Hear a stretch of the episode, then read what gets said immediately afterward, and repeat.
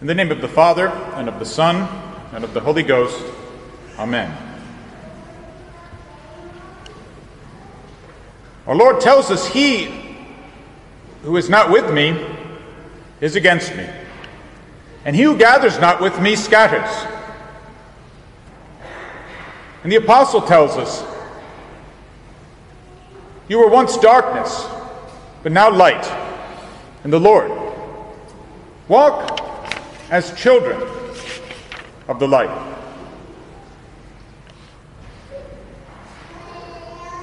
I'm glad to see you all here on this beautiful spring day. The sun is shining, warmth is returning, the birds are chirping, and we see the green grass. It is, of course, then a perfect Sunday, dear flock, to preach a sermon about hell. It's been a while you know, I don't preach about this subject every Sunday. But the third Sunday of Lent, and I would say this Sunday in particular, this year, is one on which a preacher is invited to do so. Of course, if we have a good spiritual guide, we know that we cannot spend our entire lives thinking only about hell. That is not the way the saints think. We should certainly give more time meditating on the joys of heaven longing to see God, thanking God for his mercies and graces.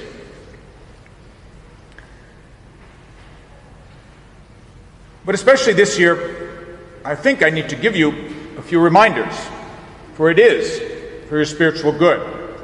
Do not rush out after this sermon and start reading every book you possibly can about hell. Especially for those who are prone to discouragement or scruples this can be very dangerous. Nevertheless, I do ask that all of you hear me out today. A couple years ago, Monsignor Wach, in greeting you in one of his newsletters, began by saying, It seems that the modernists have finally got something right. Hell is indeed empty. Everyone is up here right now.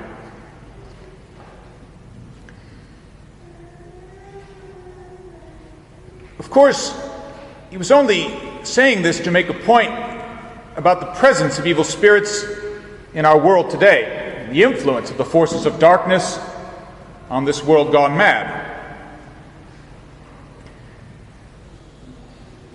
That is the same point that our Lord is making today.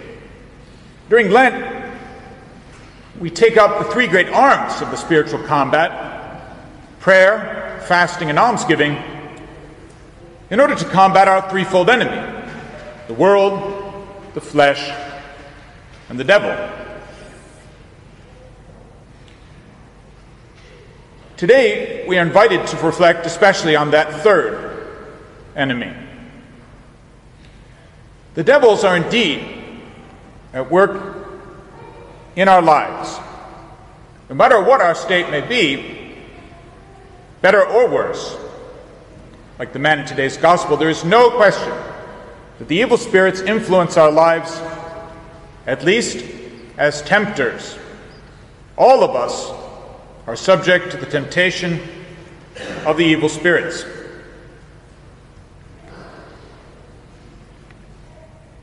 This is not something that gives them any pleasure. By no means is their delight to be among the children of men. Oh no! Being among men is part of their punishment. They take no pleasure in tempting us or in getting us on the road to hell. When I think about Monsignor's quip regarding hell being empty, I think of that scene in Dr. Faustus by the playwright Christopher Marlowe, the contemporary of Shakespeare. And once the Faust character has sold his soul to the devil, he then asks the devil, And tell me, what is hell like? Do you miss it when you're gone, when you're here visiting me? And he says, No, I do not miss it, nor have I ever left it. No, the, hells the devils do not leave hell behind in order to come and tempt us here. Thus, we must say that hell is never empty. However, hell is filled not only with the devils, with the fallen angels, but with other inhabitants as well. Let us consider carefully the description of heaven and of hell which our Lord gave us two weeks ago, the beginning of Lent. That image, Matthew 25, our Lord come in judgment upon all the world. He says to those who have practiced his law of charity, Come, ye blessed of my Father, possess the kingdom prepared for you from the foundation of the world. To those on his left, he says, Depart from me, ye cursed, into everlasting fire, which was prepared for the devil and his angels. Yes, dear children, heaven was prepared for us from the foundation of the world. Hell was not prepared for us, but we might go there.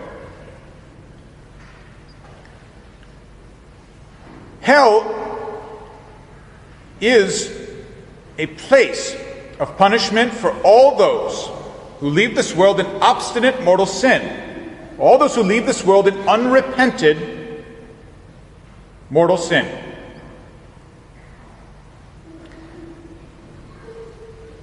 Among several misconceptions I want to dispel today because we hear about them all the time, one is this idea that hell is not a place.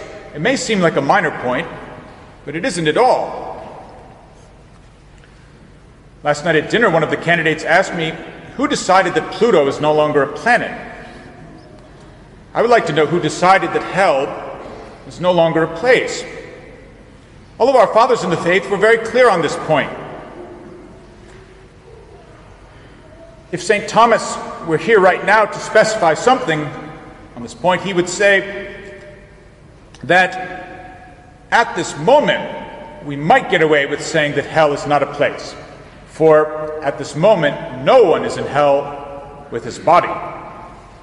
After the last judgment, however, all of the damned souls will be in hell with their bodies, and a body must always inhabit a place. Therefore, hell is certainly a place. Furthermore, hell is not empty. Now and again, in our modern times, we do hear about someone every once in a while coming up with a new theological theory about hell, how hell could be empty. It sounds almost like physicists figuring out how they fuse two atoms. To be sure, when theologians talk this way, they are not talking in the tradition of St. Thomas Aquinas or any of the other holy fathers who have come before us. The job of theologians is not to invent new ideas, it is simply to explain to us what has been revealed by God in the deposit of revelation that has been closed for 1900 years. If we look at what has been taught to us over the centuries, we find that never do any of the theologians, fathers, doctors, saints ever speak the idea of an empty hell. It is true, we do not know who is in hell, and we do not know how many souls are in hell. But that does not lead us to the conclusion that maybe hell is empty. If we consider the words of our Lord, for our Lord and Savior Jesus Christ speaks to us about hell more than any other person, we find little room for such an idea. No, everything that our Lord says, everything the apostles say, everything all the fathers and doctors tell us, lead us to the conclusion that many souls are in hell. Whether most souls go to hell is a matter of open discussion. St. Thomas Aquinas himself does not take a clear stand on this point. He does invite us to hope that the number of souls in heaven is truly an astounding number. And therefore, we may hope, St. Francis de Sales as well invites us to this position, that perhaps the majority of souls are in heaven. This is a matter of open opinion, and of course, one that we shall never settle. Nevertheless, we can only tremble when we consider how many saints did feel that the majority of souls were in hell.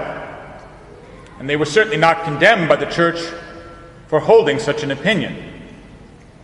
We simply do not know. As one great Thomist theologian of our time said, when our Lord says to the apostles, strive to enter by the narrow gate, instead of simply answering their question, how many are those who are saved, we do not know what he is hiding from us.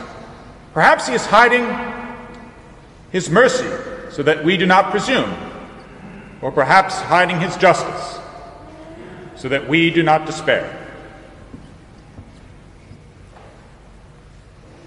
The second thing we must remember is that hell is certainly eternal.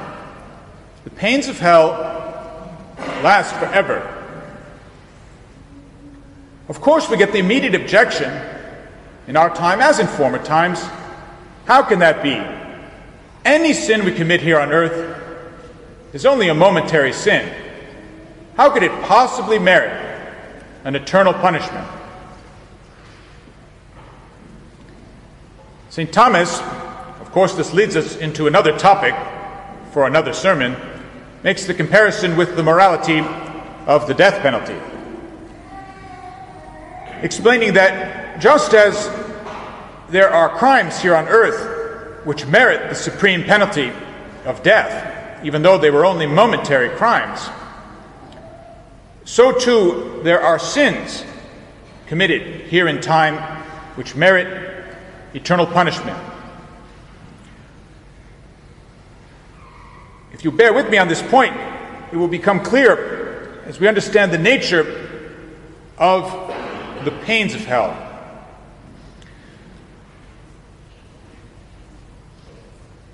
For the other thing we must be sure of is that there truly are two sorts of punishment in hell. This eternal punishment, which is suffered by the devils and damned souls, consists in the pain of loss and the pain of sense. This is because sin is itself twofold. When we turn from God and turn toward creatures, that is what sin is. Turning away from our Creator and embracing some momentary created good and placing it as our God.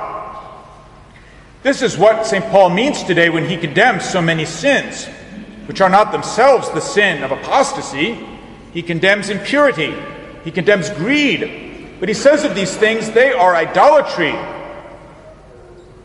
Yes, whenever we break one of the Ten Commandments, whenever we fall into one of the deadly sins, we also break the first commandment.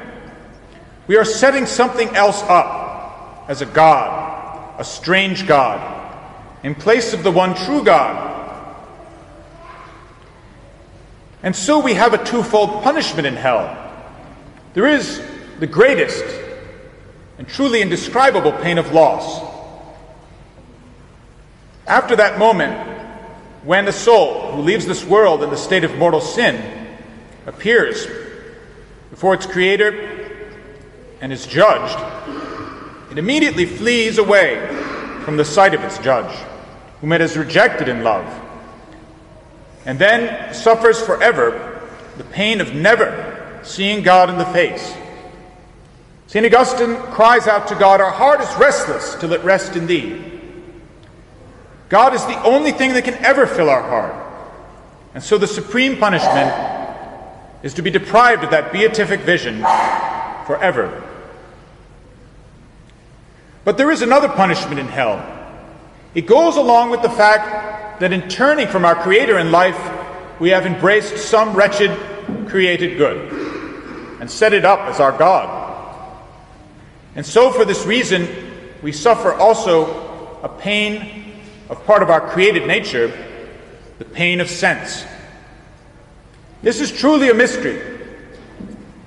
Indeed, we are told that God, in His mercy, always punishes the damned less than they merit. And the pain of losing God, of never seeing God for all eternity, is so indescribable that the pain of sense almost seems as an act of God's mercy. Almost, if we could dare to say, as a sort of distraction from the greater punishment of losing God. God, in His mercy, simply lets us have what we want. As one Christian apologist famously said, in the end, there are only two types of people those who say to God, Thy will be done, and those to whom God says, Thy will be done. What we must understand then, to dispel another misconception of our time, is that hell is not just for apostates. It's not just for those who make a formal declaration of leaving the Catholic Church before they die.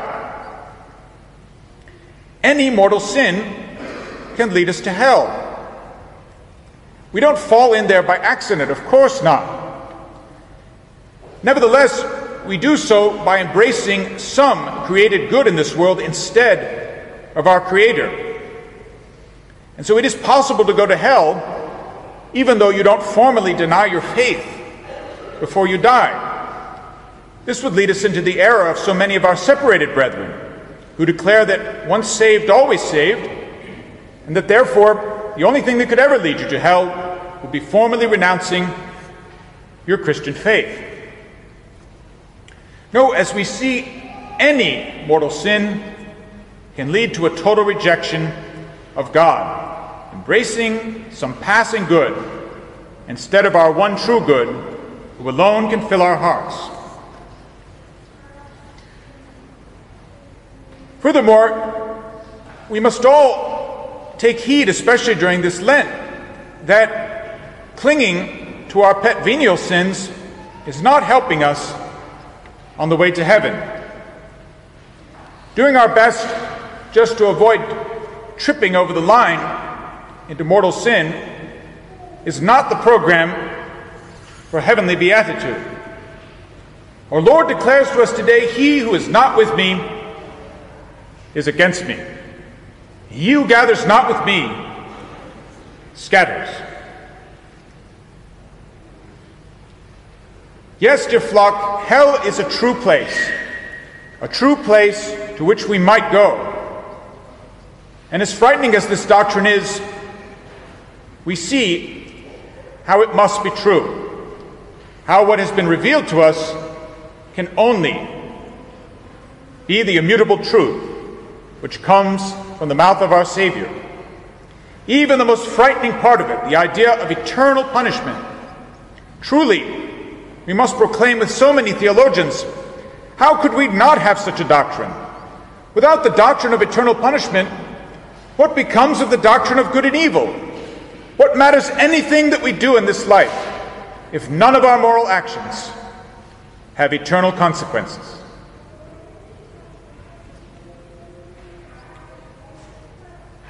My dear flock, I do not tell you these things simply to frighten you. I tell you, take hell by the horns. Use hell. The fear of hell is the beginning of wisdom. It is the foundation of humility.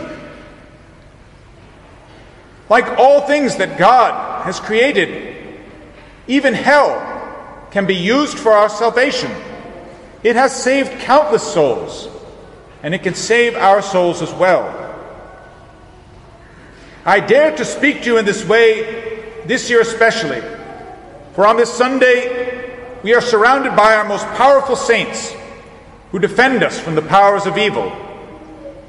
Saint Joseph, terror of demons, Saint Benedict, the great enemy of all the powers of darkness, whose medal we all wear as a powerful sacramental against the devil. Today we commemorate the feast of St. Gabriel, the great angel of the Incarnation, who announced the Incarnation first to the prophet Daniel and then 500 years later to our Blessed Lady. This is why his feast is celebrated on the vigil of Our Lady's feast tomorrow. No mystery is more terrifying to the devils than this great mystery of our faith that is the incarnation.